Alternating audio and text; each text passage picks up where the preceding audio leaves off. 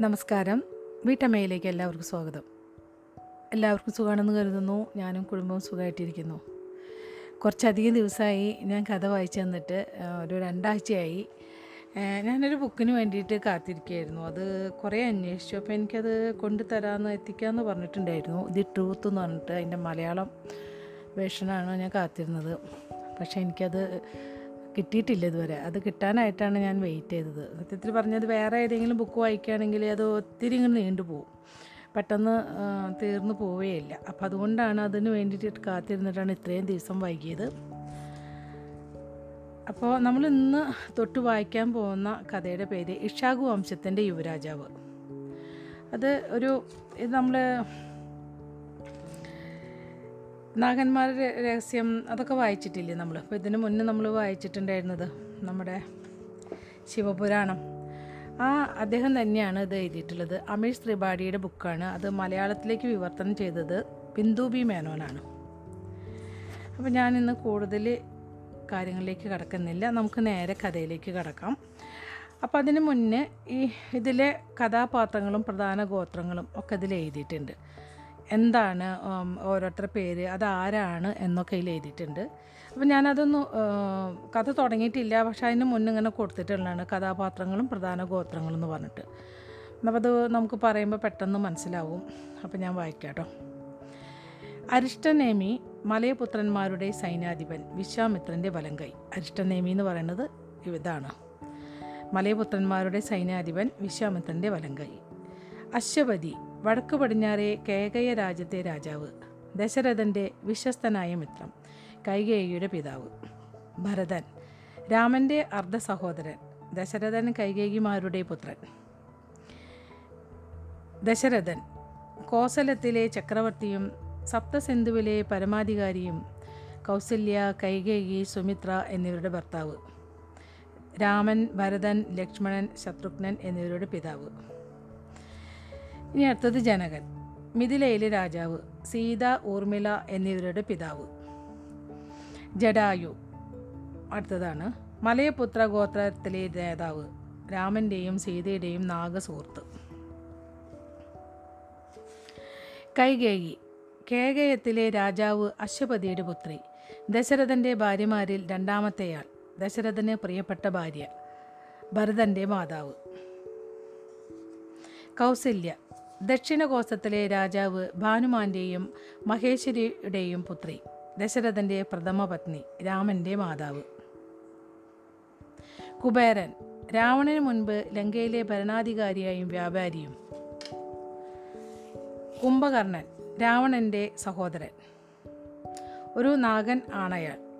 വൈര്യഭിത്ത് അങ്ങനെ ബ്രാക്കറ്റ് കൊടുത്തിട്ടുണ്ട്. വൈരൂപ്യത്തോടെ ജനിച്ച മനുഷ്യൻ. ഇനി അടുത്തത് കുശധ്വജ്. സംഘാശിയയിലെ രാജാവ് ജനകന്റെ ഇളയ സഹോദരൻ. അടുത്തത് ലക്ഷ്മണൻ. ദശരഥന്റെ ഇരട്ട പുത്രന്മാരിൽ ഒരാൾ. ദശരഥന്റെയും സുമിത്രയുടെയും പുത്രൻ. രാമന്റെ വിശ്വസ്തൻ. പിന്നീട് ഊർമിളയെ വിവാഹം കഴിച്ചു. മലയപുത്രന്മാർ. ആറാം വിഷ്ണുവായ പരശുരാമ ഭഗവാൻ അവശേഷിപ്പിച്ചു പോയ ഗോത്രം. മന്ദര. സപ്തസിന്ധുവിലെ ഏറ്റവും ധനികയായ വ്യാപാരി കൈകേയിയുടെ മിത്രം. മൃഗാസ്യ. ദശരഥന്റെ സൈന്യത്തിലെ സേനാധിപൻ അയോധ്യയിലെ പ്രഭുക്കന്മാരിൽ ഒരാൾ നാഗന്മാർ ഭയപ്പാടോടെ മറ്റുള്ളവർ കണ്ടിരുന്ന ജന്മനാ വൈരൂപ്യങ്ങളോടെ മനുഷ്യവംശത്തിൽ പിറന്നവർ. നീലാഞ്ജന അയോധ്യയിലെ രാജകുടുംബാംഗങ്ങളെ ചികിത്സിക്കുന്ന വനിത വനിതാ ബിഷങ്കര ദക്ഷിണ കോസരത്തിൽ നിന്നും വന്നവൾ. രാവണൻ ലങ്കയിലെ രാജാവ് വിഭീഷണൻ ശൂർപ്പണക കുംഭകർണൻ എന്നിവരുടെ സഹോദരൻ. രാമൻ അയോധ്യയിലെ ദശരഥ ചക്രവർത്തിയുടെയും അദ്ദേഹത്തിന്റെ പ്രഥമ പത്നി കൗസല്യയുടെ പുത്രൻ ദശരഥ പുത്രന്മാരിൽ നാലു പേരിൽ മൂത്തയാൾ. പിന്നീട് ശ്രീദേവി വിവാഹം കഴിച്ചു. റോഷ്നി മന്ദരയുടെ പുത്രി. പ്രതിബന്ധതയുള്ള ബിഷുഗര ദശരഥന്റെ നാല് പുത്രന്മാരുടെയും രാഗി സഹോദരി. സമീജി മിഥിലയിലെ സമാധാന പാലനത്തിന്റെയും മര്യാദ ചട്ടങ്ങളുടെയും മുഖ്യൻ. ശത്രുഘ്നൻ ലക്ഷ്മണന്റെ ഇരട്ട സഹോദരൻ ദശരഥൻ സുമിത്രമാരുടെ മകൻ. ശൂർപ്പണക രാവണന്റെ അർദ്ധ സഹോദരി പിന്നീട് ലക്ഷ്മണനെ വിവാഹം കഴിച്ചു. സീത മിഥിലയിലെ ജനകരാജാവ് ദത്തെടുത്ത മകൾ. മിഥിലയിലെ പ്രധാനമന്ത്രി പിന്നീട് പ്രധാനമന്ത്രി പിന്നീട് രാമനെ വിവാഹം കഴിച്ചു. സുമിത്ര കാശി രാജാവിന്റെ പുത്രി ദശരന്റെ ഭാര്യമാരിൽ മൂന്നാം ഭാര്യ. ഇരട്ടകളായ ലക്ഷ്മണൻ ശത്രുഘ്നൻ എന്നിവരുടെ മാതാവ്. വസിഷ്ഠൻ അയോധ്യയിലെ രാജഗുരു രാജപുരോഹിതൻ നാലു രാജകുമാരന്മാരുടെയും അധ്യാപകൻ വായുപുത്രന്മാർ മുൻ മഹാദേവൻ രുദ്രപ്രഭുവിന്റെ അവശേഷിപ്പിച്ചു പോയ ഗോത്രം വിഭീഷണൻ രാവണന്റെ അർദ്ധ സഹോദരൻ വിശ്വാമിത്രൻ ആറാം വിഷ്ണു പരശുരാമപ്രഭു അവശേഷിപ്പിച്ചു പോയ ഗോത്രമായ മലയപുത്രന്മാരുടെ മുഖ്യൻ രാമന്റെയും ലക്ഷ്മണന്റെയും താൽക്കാലിക ഗുരു ഊർമിള സീതയുടെ ഇളയ സഹോദരി ജനകന്റെ രക്തത്തിൽ പിറന്ന പുത്രി. ഇത്രയാണ് നമ്മൾ ഇവിടെ പറഞ്ഞിട്ടുള്ള പേരും അവരാരൊക്കെയാണെന്നുള്ള കൊടുത്തിട്ടുള്ളത്. ഇനി നമുക്ക്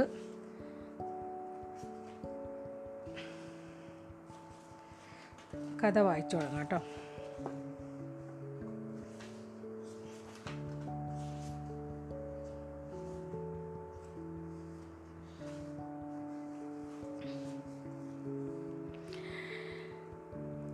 നമുക്ക് ഒന്നാമത്തെ അധ്യായമാണിത്.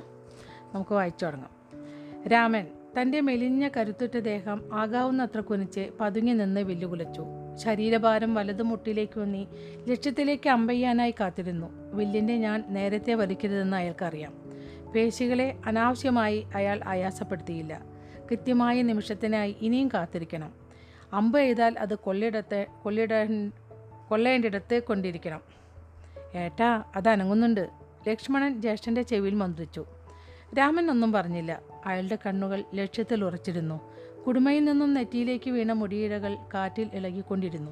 നീളമുള്ള താടിയും വെളുത്ത അംഗവസ്ത്രവും കാറ്റിൽ ഇളകി. കാറ്റിന്റെ ശക്തിയും ദിശയും കണക്കാക്കി വില്ലിന്റെ സ്ഥാനം രാമൻ ഉറപ്പുവരുത്തി.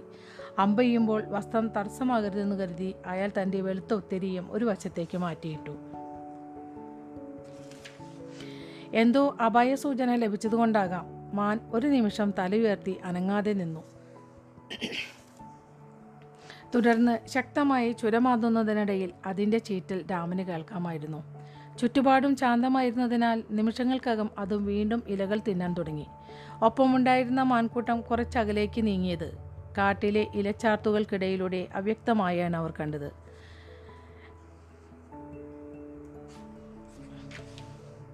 ഭഗവാൻ പരശുരാമന്റെ അനുഗ്രഹത്താൽ അതിന്റെ സഹജവാസനകളെ അത് അവഗണിച്ചിരിക്കുന്നു. ലക്ഷ്മണൻ പതുക്കെ പറഞ്ഞു ദൈവത്തിനു നന്ദി. നമുക്കിപ്പോൾ നല്ല ഭക്ഷണമാണ് ആവശ്യം. മിണ്ടാതിരിക്കൂ. ലക്ഷ്മണൻ പെട്ടെന്ന് നിശബ്ദനായി ഈ മൃഗത്തെ വേട്ടയാടേണ്ടത് അത്യാവശ്യമാണെന്ന് രാമൻ അറിയാമായിരുന്നു. മുപ്പത് ദിവസമായി രാമനും സീതയും ലക്ഷ്മണനും നിർത്താതെയുള്ള ഓട്ടത്തിലായിരുന്നു. അവരോടൊപ്പം മലയ വംശജരായ മലയന്റെ മക്കൾക്ക് നേതൃത്വം കൊടുത്തുകൊണ്ട് ജടായുവും ഉണ്ടായിരുന്നു. വിഭീഷണനുമായും ശൂർപ്പണകയുമായി ഏറ്റുമുട്ടേണ്ടി വന്നത് കൂടുതൽ കുഴപ്പങ്ങൾ ഉണ്ടാക്കുമെന്ന് ജഡായു മനസ്സിലാക്കിയിരുന്നു. തിരിച്ചടിക്കാനു തിരിച്ചടിക്കുള്ള സാധ്യതയുള്ളതുകൊണ്ട് എത്രയും പെട്ടെന്ന് ഇവിടെ നിന്ന് രക്ഷപ്പെടാൻ ജഡായു രാമനെ നിർബന്ധിച്ചിരുന്നു. വിഭീഷണനും ശൂർപ്പണയും ലങ്കയിലെ ഉഗ്രകോപിയായ രാക്ഷസ രാജാവ് രാവണന്റെ കൂടപ്പിറപ്പുകളാണ്. ലങ്കയിലെ രാവണന്റെ കൂടപ്പിറപ്പുകളാണ് രാവണൻ ഉറപ്പായും പ്രതികാരം ചെയ്തിരിക്കും. ഗോദാവരിക്ക് സമാന്തരമായി ദണ്ഡകത്തിലെ കൊടുംകോട കൊടുംകാടായ ദണ്ഡകാരണ്യത്തിന്റെ കിഴക്കോട്ടാണ് അനുജനെയും സീതയെയും കൂട്ടി രാമൻ ഓടിയത് ആ ഓട്ടത്തിനിടയിൽ ഏറെ ദൂരം അവർ പിന്നിട്ട് കഴിഞ്ഞിരുന്നു. അത്ര എളുപ്പം ആർക്കും അവരെ കണ്ടെത്താനോ പിന്തുടരാനോ ആകില്ലെന്നുറപ്പായപ്പോഴാണ് ആ ഓട്ടം അവസാനിപ്പിച്ചത്. മാത്രവുമല്ല ഈ അരുവികൾക്കും ജലാശയങ്ങൾക്കും അരികിൽ നിന്നും അകന്നുപോയാൽ മൃഗങ്ങളെ വേട്ടയാടാ വേട്ടയാടാനുള്ള നല്ല അവസരം നഷ്ടപ്പെടുമെന്നതിനാൽ ദണ്ഡകാരണത്തിൽ തന്നെ ഓട്ടം അവർ അവസാനിപ്പിച്ചു. അയോധ്യയിലെ രാജകുമാരന്മാരാണ് രാമനും ലക്ഷ്മണനും. രഘുവിന്റെ പിൻഗാമികൾ. രഘുവംശത്തിന്റെ ക്ഷേ ക്ഷാത്ര പാരമ്പര്യത്തെ അഭിമാനത്തോടെ സംരക്ഷിക്കേണ്ട അനന്തരാവകാശികളാണവർ. അവർക്ക് സസ്യങ്ങളും പഴങ്ങളും ഇലകളും മാത്രം കഴിച്ച് ശക്തി സംഭരിക്കാനാകില്ല. മാൻ ഇളം തളിരുകൾ തിന്നു സന്തോഷത്തിൽ മതിമറന്നു അനങ്ങാതെ നിൽക്കുകയാണ്. ആ സമയം അമ്പയക്കാൻ പറ്റിയ സമയമാണെന്ന് രാമന് മനസ്സിലായി. ഇടതുകൈയിൽ വില്ലുറപ്പിച്ച് പിടിച്ച് വലതുകൈ കൊണ്ട് ഞാൻ തന്റെ ചുണ്ടോടടുക്കും വരെ അയാൾ വലിച്ചു പിടിച്ചു. ഗുരു വസിഷ്ഠ മഹർഷി പഠിപ്പിച്ച അതേ രീതിയിൽ രാമന്റെ കൈമുട്ട് ഭൂമിക്ക് സമാന്തരമായി ഉയർന്നിരുന്നു. കൈമുട്ടിന് ബലം കുറവാണ്. അത് ഉയർന്നു തന്നെ നിൽക്കണം. എല്ലാ ശക്തിയും പിന്നിലെ പേച്ചുകളിൽ നിന്നാണ് വരേണ്ടത്. പുറം ഭാഗത്തിന് കരുത്ത് കൂടുതലാണ്. ഞാൻ പരമാവധി പിന്നിലേക്ക് വലിച്ച് കൂടുതൽ ശക്തിയോടെ രാമൻ ഞാൻ വിട്ടു. അമ്പ് മരങ്ങൾക്കിടയിലൂടെ ഒരു ശീൽക്കാര ശബ്ദത്തോടെ പറന്ന് മാനിന്റെ കഴുത്തിൽ ശക്തിയായി തറച്ചു. ഒരു കരച്ചിൽ പോലും പുറപ്പെടുവിക്കാനാകാതെ അത് കുഴഞ്ഞു വീണു. ഞൊടിയിടയിൽ കരുത്തനായ ലക്ഷ്മണൻ ഉറയിൽ നിന്നൂരിയ വാളുമായി ശബ്ദമുണ്ടാക്കാതെ മുന്നോട്ട് കുതിച്ചു.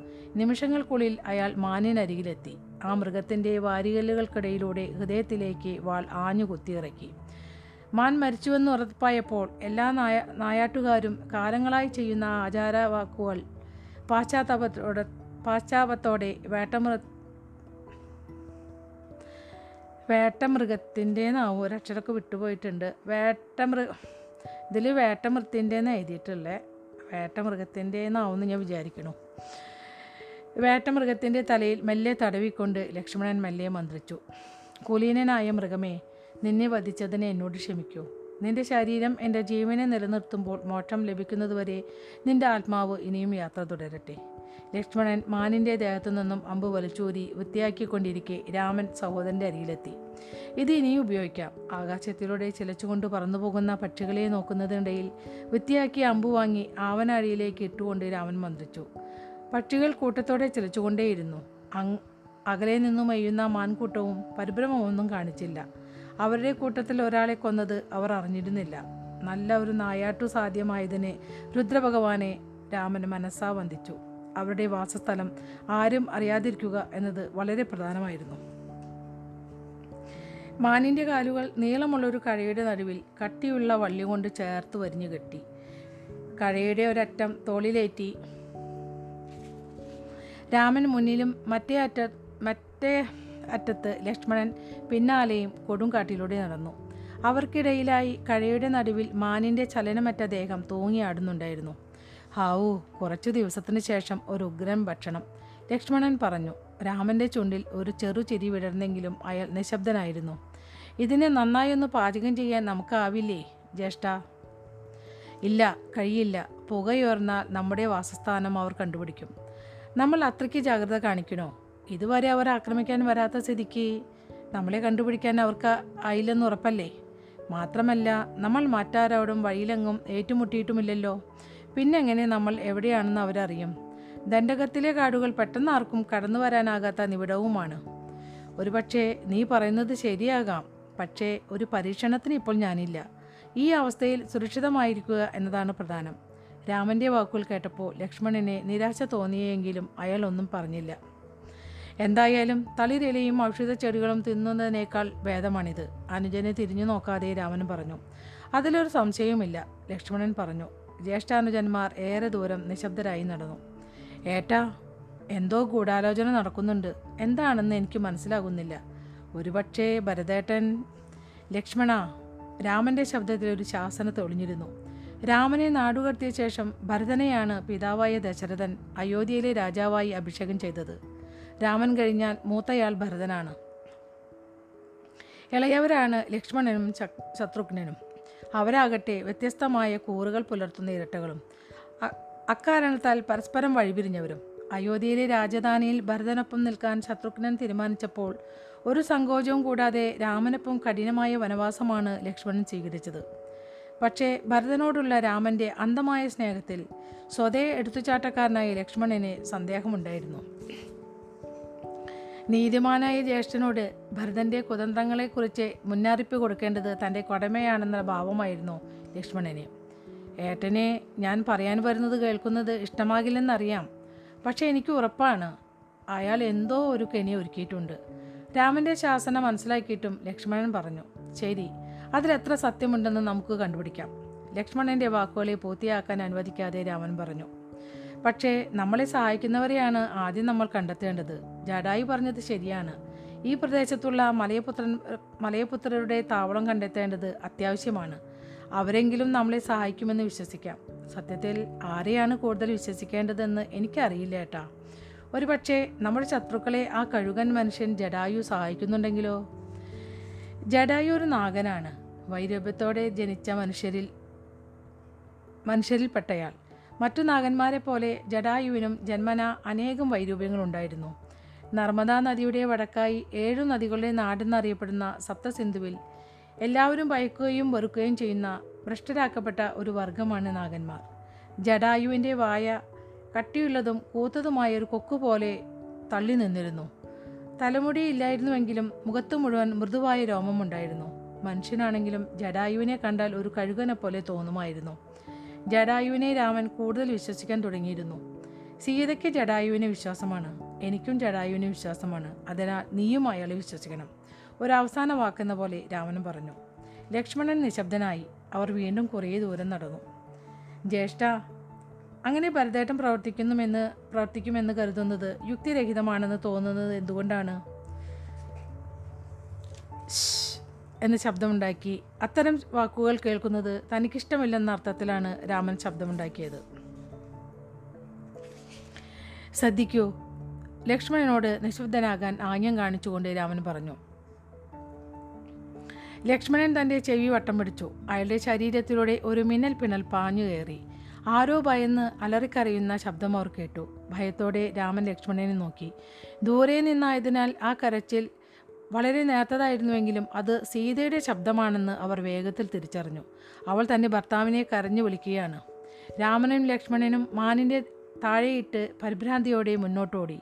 താൽക്കാലിക വാസസ്ഥലത്തു നിന്നും അവർ വളരെ ദൂരെയാണുള്ളത്. അസ്വസ്ഥരായി ബഹളം വയ്ക്കുന്ന പക്ഷികളുടെ ശബ്ദത്തേക്കാൾ ഉച്ചത്തിലായി സീതയുടെ ശബ്ദം അവർക്ക് കേൾക്കാമായിരുന്നു. രാമാ സീതയുടെ ചിലമ്പിച്ച ശബ്ദം വ്യക്തമായും അവർ കേട്ടു.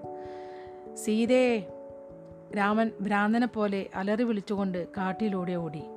യുദ്ധസന്നദ്ധനായി ലക്ഷ്മണൻ തന്റെ വാൾ ഉറയിൽ നിന്ന് ഊരി. രാമാ അവളെ വെറുതെ വിടൂ. തടസ്സമായി നിന്ന വള്ളിപ്പടർപ്പുകളെ വെട്ടിയെറിഞ്ഞ് രാമൻ കോപത്തോടെ ഉറക്കെ പറഞ്ഞു. രാമ വീണ്ടും സീത വിളിച്ചു. സീതേ രാമൻ തന്റെ വില്ല് മുറുകെ പിടിച്ചു. അവരുടെ താമസ സ്ഥലത്തെത്താൻ ഇനിയും കുറച്ച് ദൂരമേയുള്ളൂ. പിന്നീട് കേട്ട ശബ്ദം രാമ എന്നുള്ള വഴി കേൾക്കുന്നതിനെ പറയുന്ന ആ ഒരു ശബ്ദം മുഴുവനാക്കാതെ രാന്ന് മാത്രമേ കേട്ടുള്ളൂ. ആ വിളിച്ച വാക്ക് പൂർണമാകാതെ സീതയുടെ ശബ്ദം നിന്നു. അരുതാത്തതൊന്നും ചിന്തിക്കാതിരിക്കാൻ ശ്രമിച്ചുകൊണ്ട് തകർന്ന ഹൃദയവുമായി അയാൾ കുതിക്കുകയായിരുന്നു. ആശങ്കകൾ മനസ്സിൽ ഇരുണ്ടുകൂടി. പെട്ടെന്ന് കറങ്ങുന്ന യന്ത്രപ്പങ്കയുടേത് പോലെ ഉച്ചത്തിലുള്ള ശബ്ദം അവർ കേട്ടു. ഇതിനു മുൻപ് എപ്പോഴും ആ ശബ്ദം അവർ കേട്ടിട്ടുണ്ട്. രാവണന്റെ പറക്കും വാഹനമാണത്. അത്യപൂർവമായ പുഷ്പക വിമാനം. അരുത് ഓടുന്നതിനിടയിൽ തന്റെ വില്ല് മുറുക്കിക്കൊണ്ട് രാമൻ അലറി. അയാളുടെ കണ്ണിൽ നിന്നും കണ്ണീർ അടർന്നു വീണു. അവരുടെ വാസസ്ഥലത്തേക്ക് സഹോദരന്മാർ പാഞ്ഞു കയറി. അത് പൂർണമായും തകർന്ന നിലയിലായിരുന്നു. അവിടെല്ലാം ചോര വീണു കിടന്നിരുന്നു. സീതേ രാമൻ വിളിച്ചു. പുഷ്പക വിമാനം അപ്പോഴേക്കും ആകാശത്തേക്ക് അതിവേഗം പൊങ്ങിയിരുന്നു. രാമൻ മുകളിലേക്ക് നോക്കി വിമാനത്തിനു നേരെ പെട്ടെന്ന് അമ്പെയ്തു. ക്രോധത്താലുള്ള നിസ്സഹായവും ദുർബലവുമായൊരു തിരിച്ചടി. അപ്പോഴേക്കും വിമാനം വളരെ ഉയരത്തിലെത്തിയിരുന്നു. സീതയെ രാമൻ വീണ്ടും അലറി വിളിച്ചു. എന്താണ് ഉണ്ടായതെന്നറിയാൻ ലക്ഷ്മണൻ ഭ്രാന്തനെ പോലെ അവിടെ മുഴുവൻ അലഞ്ഞു നടന്നു. കൊല്ലപ്പെട്ട പടയാളികളുടെ ശരീരങ്ങൾ അവിടെയെങ്ങും ചിതറിക്കിടന്നിരുന്നു. പക്ഷേ സീതയെ അവിടെയെങ്ങും കണ്ടില്ല. കുമാര രാമ ബലഹീനമായ ആ ശബ്ദം രാമൻ തിരിച്ചറിഞ്ഞു. അയാൾ മുന്നോട്ട് കുതിച്ചു. രക്തത്തിൽ കുളിച്ച് അംഗഭംഗം വരുന്ന ജഡാ ജ- ജടായു? അതീവ ഗുരുതരമായി മുറിവേറ്റ ജഡായു സംസാരിക്കാൻ ഏറെ പണിപ്പെട്ടു. അയാളാണ്. എന്ത്? രാവണൻ. അയാളാണ് ദേവിയെ തട്ടിക്കൊണ്ടുപോയത്. ദൂരേക്ക്. ഒരു പൊട്ടുപോലെ മായുന്ന വിമാനത്തോടെ രാമൻ ക്ഷോഭത്തോടെ നോക്കി. ദയനീയമായി വിളിച്ചു. സീതേ.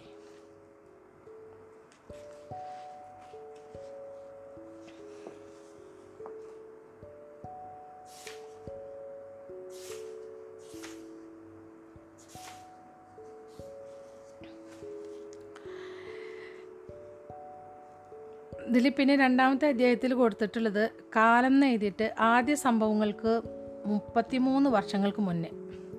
നടന്ന കാര്യമാണ് ഇപ്പോൾ അതിൽ നമ്മൾ ആദ്യം വായിച്ചത്. സ്ഥലം ഭാരതത്തിലെ പടിഞ്ഞാറൻ സമുദ്രത്തിലെ കരാജബ തുറമുഖം. ഇനി നമുക്ക് വായിച്ചു തുടങ്ങാം ഇത്. ഭഗവാനെ പരശുരാമ അനുഗ്രഹിക്കണേ. സപ്തസിന്ധുവിലെ സർവാധിപൻ നാൽപ്പതുകാരനായ കോസലരാജൻ ദശരഥൻ പ്രാർത്ഥിച്ചു. സപ്തസിന്ധുവിലെ ചക്രവർത്തി തലസ്ഥാനമായ അയോധ്യയിൽ നിന്ന് രാജ്യത്തിനു കുറുകെ സഞ്ചരിച്ച് പടിഞ്ഞാറേ തീരത്തേക്ക് പടനീക്കം നടത്തിയിരിക്കുകയാണ്. കപ കലാപകാരികളായ ചില കച്ചവടക്കാർക്ക് തക്ക ശിക്ഷ കൊടുത്ത് രാജനീതി എന്തെന്നവരെ പഠിപ്പിക്കാനാണ് സൈന്യസമേതമുള്ള യാത്ര. യുദ്ധോത്സുകനായ ദശരഥൻ പിതാവ് അജൻ ശക്തമാക്കിയ സാമ്രാജ്യത്തിന്റെ വിസ്തൃതി വർദ്ധിപ്പിക്കാനുള്ള ശ്രമത്തിലായിരുന്നു. ഭാരതത്തിലെ വിവിധ ഭാഗങ്ങളിലുള്ള രാജ്യങ്ങൾ കീഴടക്കി രാജാക്കന്മാരിൽ നിന്നും കപ്പം വാങ്ങിയും ചില രാജാക്കന്മാരെ സ്ഥാനഭ്രഷ്ടരാക്കിയും തന്റെ മേൽക്കോയ്മ അംഗീകരിച്ചുകൊണ്ടാണ് ദശരഥ രാജാവ് വിശ്വചക്രവർത്തിയായി വാഴ്ത്തപ്പെട്ടത്. പ്രഭു ഈ ഗ്രാമം മാത്രമല്ല നശിക്കപ്പെട്ടിരിക്കുന്നത്. നമ്മൾ നിൽക്കുന്നതിന് അൻപത് മൈൽ ചുറ്റളവിലുള്ള എല്ലാ ഗ്രാമങ്ങളും ശത്രുക്കൾ നശിപ്പിച്ചു കഴിഞ്ഞു. ചത്ത മൃഗങ്ങളുടെ ശരീരമിട്ട് കിണറുകളിലെല്ലാം മലിനപ്പെടുത്തി. വിളകൾ നിഷ്കരുണം കത്തിച്ചു ചാമ്പലാക്കി. എല്ലാ ഗ്രാമങ്ങളും അവർ തകർത്ത് തരിപ്പണമാക്കി. ദശരഥന്റെ സർവസൈന്യാധിപൻ മൃഗാസ്യൻ പറഞ്ഞു. ഭൂമി എരിച്ചു കളഞ്ഞുള്ള യുദ്ധതന്ത്രം കേകയ രാജാവായ അശ്വപതി പറഞ്ഞു. അശ്വപതി ദശരഥന്റെ മിത്രം മാത്രമല്ല ദശരഥന്റെ പത്നിയും തനിക്ക് ഏറ്റവും പ്രിയപ്പെട്ടവളുമായ കൈകേയിയുടെ പിതാവ് കൂടിയാണ്. അതെ അതെ നമുക്ക് ഭക്ഷണമാകേണ്ടതെല്ലാം അഗ്നിക്കിരയാക്കി കഴിഞ്ഞിരിക്കുന്നു. ഇങ്ങനെയായാൽ അഞ്ചു ലക്ഷം ഭടന്മാരുള്ള നമ്മുടെ സൈന്യത്തെ തീറ്റിപ്പോറ്റാൻ നമുക്കാകില്ല. അവരോടൊപ്പമുള്ള മറ്റൊരു രാജാവ് പറഞ്ഞു നാശം. ഈ അപരിഷ്കൃതനായ കച്ചവടക്കാരൻ കുബേരൻ എങ്ങനെയാണ് ഈ സൈനിക തന്ത്രമൊക്കെ മനസ്സിലാക്കിയത്? ദശരഥൻ ചോദിച്ചു വൈശ്യരോട് തോന്നിയ ക്ഷത്രിയ സഹജമായ പുച്ഛം മറച്ചു വയ്ക്കാൻ ദശരഥനായില്ല. സപ്തസിന്ധുവിലെ രാജാക്കന്മാർ യുദ്ധം വിജയിച്ച് പിടിച്ചെടുക്കുന്ന ധനം അവർക്ക് സ്വന്തമാണ്. എന്നാൽ കച്ചവട ലാഭത്തിലൂടെ നേടുന്ന ധനം പിടിച്ചെടുക്കാനുള്ള അവകാശം രാജാക്കന്മാർക്കില്ല. കച്ചവടത്തിലൂടെ ചൂഷണം ചെയ്യുന്ന വൈശ്യർ എപ്പോഴും അവഹേളിക്കപ്പെട്ട കൂട്ടരായിരുന്നു. അവരുടെ മേൽ കർശനമായ നിയന്ത്രണങ്ങൾ നിയന്ത്രണങ്ങളും രാജാവ് ഏർപ്പെടുത്തിയിരുന്നു. സപ്തസിന്ധുവിലെ തറവാടിത്തമുള്ളവർ അതുകൊണ്ട് തങ്ങളുടെ കുട്ടികളെ വ്യാപാരികളാക്കാൻ ഇഷ്ടപ്പെട്ടിരുന്നില്ല. യോദ്ധാക്കള യോദ്ധാക്കളാവാനോ അല്ലെങ്കിൽ മറ്റേതെങ്കിലും തൊഴിലിൽ ഏർപ്പെടാനോ ആണ് അവർ മക്കളെ പ്രേരിപ്പിച്ചത്. അതിനാൽ പല രാജ്യങ്ങളിലെയും വണിക്കുകളുടെ വംശം വർഷങ്ങളായി ക്ഷയിച്ചുകൊണ്ടിരുന്നു. യുദ്ധങ്ങളിൽ നിന്നും ആവശ്യത്തിന് ധനം ലഭ്യമാകാതെ ഖജനാവ് പെട്ടെന്ന് ശൂന്യമായി. ലാഭമുണ്ടാക്കാൻ അനുയോജ്യമായ ഏത് അവസരത്തിലും ലങ്കയിലെ വ്യാപാര രാജാവായ കുബേരൻ സപ്തസിന്ധുവിലെ എല്ലാ രാജ്യങ്ങൾക്കും തന്റെ സമ്പത്തും വിദഗ്ധ സേവനങ്ങളും വാഗ്ദാനം ചെയ്തിരുന്നു. ഭീമമായ വാർഷിക പ്രതിഫലം വാഗ്ദാനം ചെയ്തുകൊണ്ട് അയോധ്യയിലെ രാജാവായ അജൻ കുത്തക വ്യാപാര വ്യാപാരാവകാശം കുബേരന് നൽകിയിരുന്നു. ആ പ്രതിഫലത്തുക സപ്തസിന്ധു സാമ്രാജ്യത്തിലെ തന്റെ അധീനതയിലുള്ള എല്ലാ രാജ്യങ്ങൾക്കും അജൻ വിതരണം ചെയ്തിരുന്നു. സാമ്രാജ്യത്തിൽപ്പെട്ട മറ്റു രാജ്യങ്ങളുടെ സാമ്പത്തിക സ്രോതസ് അയോധ്യ ആയതിനാൽ അയോധ്യയുടെ കീർത്തി പെരുകിക്കൊണ്ടിരുന്നു. എന്നാൽ ദശരഥൻ രാജാവായപ്പോൾ അയോധ്യയ്ക്ക് കൊടുക്കുവാനുള്ള വാർഷിക വീതം പോലും കുബേരൻ ഏകപക്ഷീയമായി വെട്ടിക്കുറച്ചു. വെറുമൊരു കച്ചവടക്കാരന്റെ ഈ ധാർഷ്ട്യത്തിന് തക്ക ശിക്ഷ കൊടുക്കാനാണ് സാമാന്തര രാജാക്കന്മാരെ സ്വന്തം സൈന്യവുമായി ഏകോപിച്ച് ദശരഥൻ കരാജബയിലേക്ക് പടനയിച്ചത്. സത്യത്തിൽ കുബേരനല്ല പ്രഭു ഇതിന് പിന്നിൽ ചരട് വലിക്കുന്നത്. മൃഗാസിൻ പറഞ്ഞു പിന്നെ ആരാണ്? ദശരഥൻ ചോദിച്ചു അയാളെപ്പറ്റി നമുക്ക് അത്രയ്ക്കൊന്നും അറിവില്ല. കേട്ടിടത്തോളം അയാൾക്ക് മുപ്പത് വയസ്സിലധികം പ്രായമുണ്ടാവില്ല. കുബേരന്റെ വ്യാപാര സുരക്ഷാ സേനയുടെ തലവനായി അയാൾ ചേർന്നിട്ട് അധികമായിട്ടില്ല. കുറഞ്ഞ കാലം കൊണ്ട് കൂടുതൽ ആളുകളെ സൈന്യത്തിൽ ചേർത്ത് ശക്തമായൊരു സേനയ്ക്കും അയാൾ രൂപം നൽകിയിട്ടുണ്ട്. എന്റെ അറിവിൽ അയാൾ അയാളാണ് നമുക്കെതിരെ തിരിയാൻ കുബേരനെ പ്രേരിപ്പിക്കുന്നത്. എനിക്കത് അത്ഭുതമൊന്നും തോന്നുന്നില്ല. സപ്തസിന്ധുവിന്റെ ശക്തിക്കെതിരെ പ്രവർത്തിക്കാനുള്ള ധൈര്യമൊന്നും ആ പൊണ്ണത്തടിയൻ കുബേരൻ കുബേരനുണ്ടെന്ന് തോന്നുന്നില്ല അശ്വപതി പറഞ്ഞു. അയാൾ ആരാണ്? എവിടെ നിന്നാണ് അയാൾ വരുന്നത്? ദശരഥൻ ചോദിച്ചു. അയാളെക്കുറിച്ച് അധികമൊന്നും അറിയില്ല പ്രഭു മൃഗാസിൻ പറഞ്ഞു. അയാളുടെ പേരെങ്കിലും അറിയാമോ? അതറിയാം. രാവണൻ എന്നാണ് അയാളുടെ പേര്. അയോധ്യയിലെ കൊട്ടാരത്തിന്റെ തളത്തിലൂടെ കൊട്ടാരം ചികിത്സ കൊട്ടാരം ചികിത്സക നീലാഞ്ജന തിരക്കിട്ടോടിപ്പോയി കൊട്ടാരത്തിലുടൻ ഹാജരാകാൻ ആവശ്യപ്പെട്ടുകൊണ്ട് രാജാവിന്റെ പ്രഥമ പത്നി കൗസല്യയുടെ സ്വകാര്യ കൽപ്പന അവർക്ക് ലഭിച്ചത് സന്ധ്യ കഴിഞ്ഞിട്ടാണ്. ദക്ഷിണ കോസലത്തിലെ രാജാവിന്റെ പുത്രി കൗസല്യയെ ദശരഥന് വിവാഹം കഴിച്ചിട്ട് പതിനഞ്ച് വർഷം കഴിഞ്ഞിരുന്നു. സൗമ്യവും അടക്കവുമുള്ള പ്രകൃതമാണ് കൗസലിക്കുള്ളത്. പക്ഷേ പതിനഞ്ച് വർഷമായിട്ടും ചക്രവർത്തിക്ക് അനന്തരാവകാശിയെ നൽകാൻ കഴിയാത്തതിലുള്ള ദുഃഖം കൗസല്യയെ അലട്ടിയിരുന്നു. തനിക്കൊരു അനന്തരാവകാശി ഇല്ലാത്തതിന്റെ നിരാശയിലാണ് കേകയ രാജ്യത്തെ അതിശക്തനായ രാജാവും തന്റെ അടുത്ത സുഹൃത്തുമായ അശ്വപതിയുടെ പുത്രി കൈകേകിയെ ദശരഥന് വിവാഹം കഴിച്ചത്. അതിസുന്ദരിയായ കൈകേകിയുടെ അകാര സൗ അകാര സൗ സൗഷ്ടത്തിൽ അകാര സൗട്ടവത്തിൽ രാജാവ് മതി മയങ്ങിക്കഴിഞ്ഞെങ്കിലും കൈകേയിയിലും രാജാവ് രാജാവിന് സന്തതികളുണ്ടായില്ല ദശരഥൻ പിന്നീട് വിവാഹം കഴിച്ചത് കാശിയിലെ രാജകുമാരി സുമിത്രയെയാണ്. കർക്കശക്കാരിയാണെങ്കിലും വിനയമുള്ളവളായിരുന്നു സുമിത്ര. അക്രമരാഹിത്യത്തിന് പേരുകേട്ട പുണ്യനഗരമായ കാശി രുദ്രഭഗവാന്റെ ആത്മാവിനെ കുടിയിരുത്തപ്പെട്ട നഗരമായിരുന്നു. പക്ഷേ സുമിത്രയ്ക്കും അനന്തരാവകാശിയെ സമ്മാനിക്കാനായില്ല. അനന്തരാവകാശിയില്ലാതെ ദശരഥൻ നിശ നിരാശനായിരിക്കുമ്പോഴാണ് കൗസല്യ ഗർഭിണിയായ വാർത്ത അയാളുടെ കാതിലെത്തുന്നത്. അപ്പോൾ അവരുടെ ആഹ്ലാദത്തിന് അതിരില്ലായിരുന്നു. എങ്കിലും യാതൊരു ബുദ്ധിമുട്ടും കൂടാതെ കുഞ്ഞിനെ പ്രസവിക്കുന്നതിൽ രാജ്ഞിക്ക് വേവലാതിയും ഉത്കണ്ഠയും ഉണ്ടായിരുന്നു. തന്റെ പിതാവിന്റെ കൊട്ടാരത്തിൽ നിന്ന് വന്നവരാണ് കൗസല്യയെ ശുശ്രൂഷിക്കാൻ ഒപ്പമുണ്ടായിരുന്നത്. രാജചികിത്സകനായ രാജചികിത്സകയായ നീലാഞ്ജന അവരിൽ പ്രധാനിയാണ്. ഒരു അനന്തരാവകാശി അപ്പോഴുണ്ടാകുന്നതിലെ രാഷ്ട്രീയ അനുമാനങ്ങൾ അറിയാവുന്നതുകൊണ്ട് വിപുലമായ സുരക്ഷയാണ് കൗസല്യ ഒരുക്കിയിരുന്നത്. ഇത് ആദ്യമായല്ല നീലാഞ്ജനയെ കൽപ്പന കൊടുത്ത് വിളിപ്പിക്കുന്നത്. അനാവശ്യമായ കാര്യങ്ങളോർത്ത് ഭയപ്പെടുമ്പോഴൊക്കെ അവരെ വിളിപ്പിച്ചിട്ടുണ്ട്. അവർ അർപ്പണബോധത്തോട് ഒരു തരത്തിലുള്ള നീരസവും കാണിക്കാതെ കൂറോടെ തന്റെ ജോലി ചെയ്തു. ഇപ്രാവശ്യം യഥാർത്ഥ്യമായി തന്നെ ഭവിച്ചു. രാജ്ഞിക്ക് പ്രസവവേദന തുടങ്ങി. സുഖമായൊരു ആൺകുഞ്ഞിനെ പ്രസവിക്കണേ. ഓടുന്നതിനിടയിലും നീലാഞ്ജന പരശുരാമനോട് പ്രാർത്ഥിച്ചു. നിന്റെ ലാഭത്തിന്റെ പത്തിൽ ഇത് വേറൊരു ഭാഗമാണ് കേട്ടോ. നിന്റെ ലാഭത്തിന്റെ പത്തിൽ ഒൻപതും നമ്മുടെ വാർഷിക വിഹിതമായി പുനഃസ്ഥാപിക്കുവാൻ ഞാൻ നിന്നോട് കൽപ്പിക്കുന്നു. പകരമായി ഞാൻ നിന്നെ ജീവിക്കാൻ അനുവദിക്കാം ദശരഥൻ ദൃഢസ്വരത്തിൽ പറഞ്ഞു. ഒത്തുതീർപ്പിലെത്താനുള്ള അവസാന ശ്രമമെന്ന നിലയിൽ ഒരു ദൂതനെ കുബേരൻ അരികിലേക്ക് ദശരഥൻ അയച്ചിരുന്നു. കുബേരനും ദശരഥനും നേരിട്ടുള്ള കൂടിക്കാഴ്ചയ്ക്ക് അങ്ങനെയാണ് വഴി തുറന്നത്.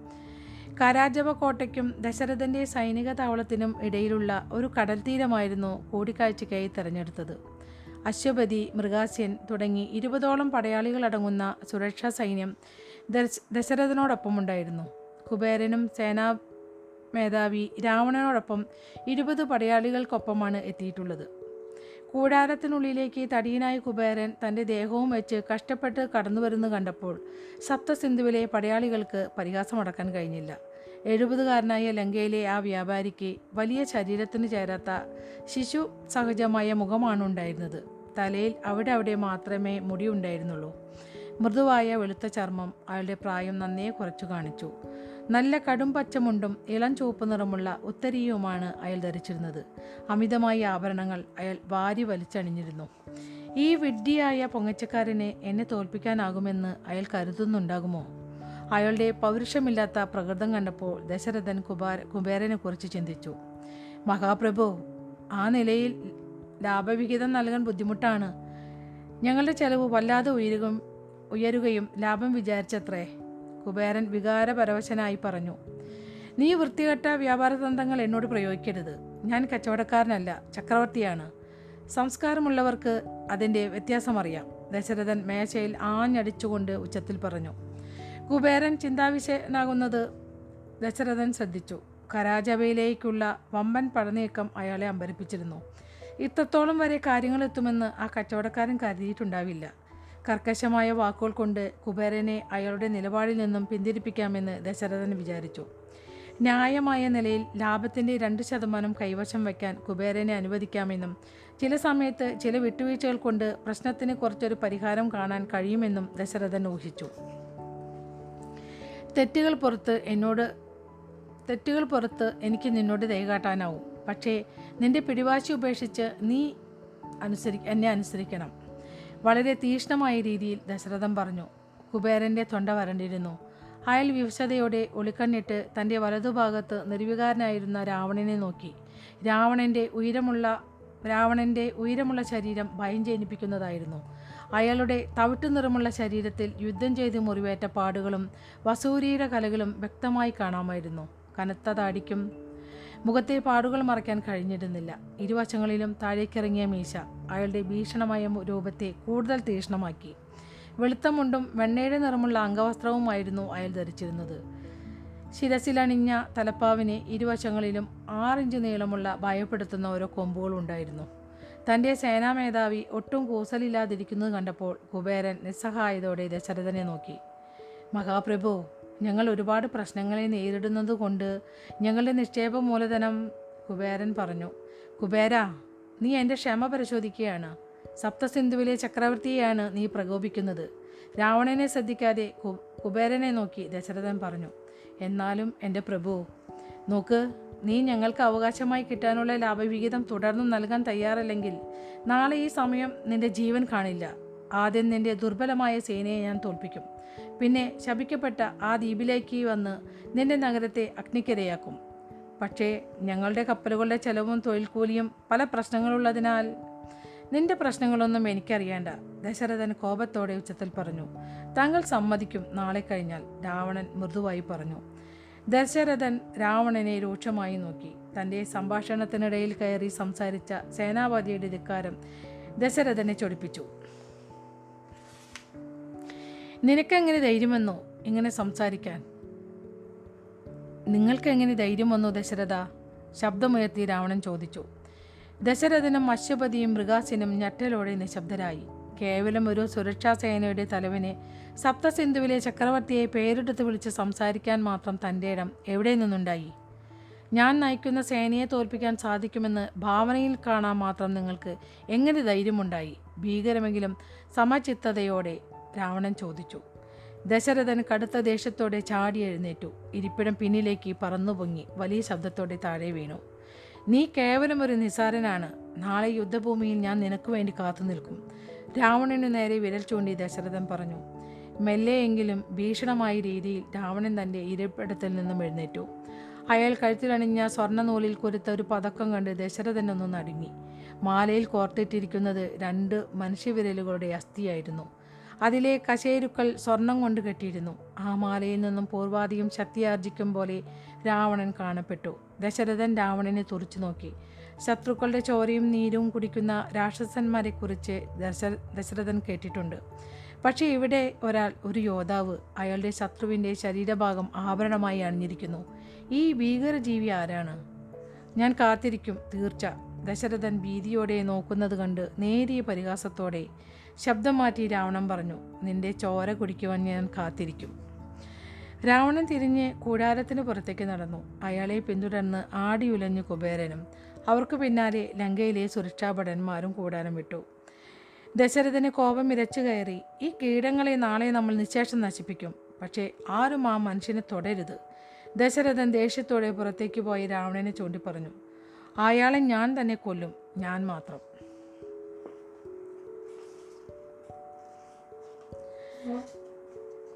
സന്ധ്യയായിട്ടും ദശരഥന്റെ കോപം അടങ്ങിയില്ല. ഞാൻ അവന്റെ ശരീരം സ്വയം കൊത്തിയെറിഞ്ഞ് നായ്ക്കൾക്കിട്ട് കൊടുക്കും. ദശരഥൻ അലറി. അയോധ്യയുടെ സൈനിക താവളത്തിലെ രാജകീയമായ കൂടാരത്തിൽ ദേഷ്യത്താൽ തിളച്ചുമറിയുന്ന തന്റെ ഭർത്താവ് അങ്ങോട്ടും ഇങ്ങോട്ടും നടക്കുന്നത് കൈകേകി നിസ്സംഗയായി നോക്കി നിന്നു.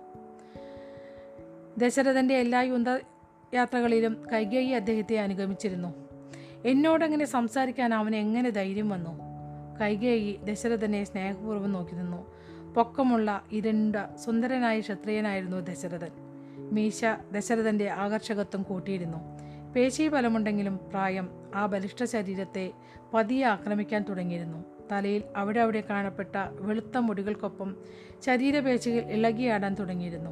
മുനിമാർ വളരെ രഹസ്യമായി തയ്യാറാക്കിയ സോമരസത്തിന് പോലും വർഷങ്ങളായി തുടരുന്ന യുദ്ധങ്ങളും മദ്യപാനവും നൽകിയ ചൊളിവുകളെ മായ്ക്കുവാൻ സാധിച്ചില്ല. ഞാൻ സപ്തസിന്ധുവിലെ ചക്രവർത്തിയാണ്. ദേഷ്യം നിയന്ത്രിക്കാനാകാതെ തന്റെ നെഞ്ചിലടിച്ച് ദശരഥൻ അലറി അവൻ എങ്ങനെ ധൈര്യം വന്നു? ഭർത്താവിനൊപ്പം തനിച്ചാണ് കൂടാരത്തിൽ കഴിയുന്നതെങ്കിലും പൊതുജനമധ്യത്തിൽ പെരുമാറുമ്പോൾ പെരുമാറുമ്പോഴുള്ള വിനയം അപ്പോഴും അവർ കാത്തു സൂക്ഷിച്ചു. ദശരഥൻ ഇത്രയും കുപിതനാകുന്നത് മുമ്പൊരിക്കലും കൈകൈ കണ്ടിട്ടില്ലായിരുന്നു. തന്റെ പ്രിയപ്പെട്ടവനെ കോപത്തെ നാളേക്ക് സൂക്ഷിക്കൂ ഭക്ഷണം കഴിക്കൂ വരാനിരിക്കുന്ന യുദ്ധത്തിനായി ശക്തി ഉണ്ടാകാൻ അത് അത്യാവശ്യമാണ്. കൈകൈ പറഞ്ഞു ആ നീചനായ കൂലിപ്പടയാളി ആരെയാണ് വെല്ലുവിളിച്ചതെന്ന് അവനറിയും. ജീവിതത്തിൽ ഒരു യുദ്ധവും ഞാൻ പരാജയപ്പെട്ടിട്ടില്ല. ദശരഥൻ സംസാരം തുടർന്നുകൊണ്ടേയിരുന്നു. നാളെയും അങ്ങു തന്നെ യുദ്ധം ജയിക്കും കൈകൈ പറഞ്ഞു.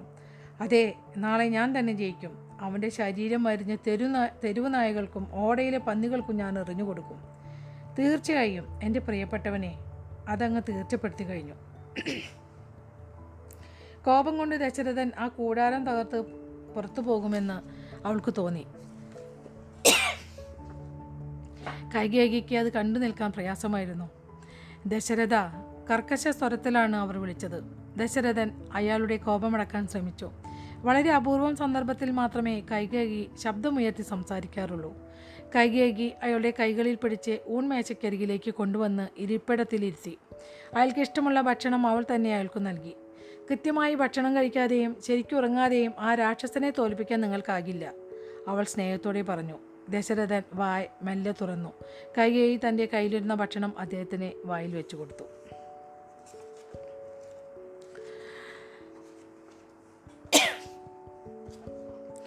അപ്പോൾ നമ്മുടെ ഇന്നത്തെ കഥാവായന ഞാനിവിടെ അവസാനിപ്പിക്കുകയാണ്.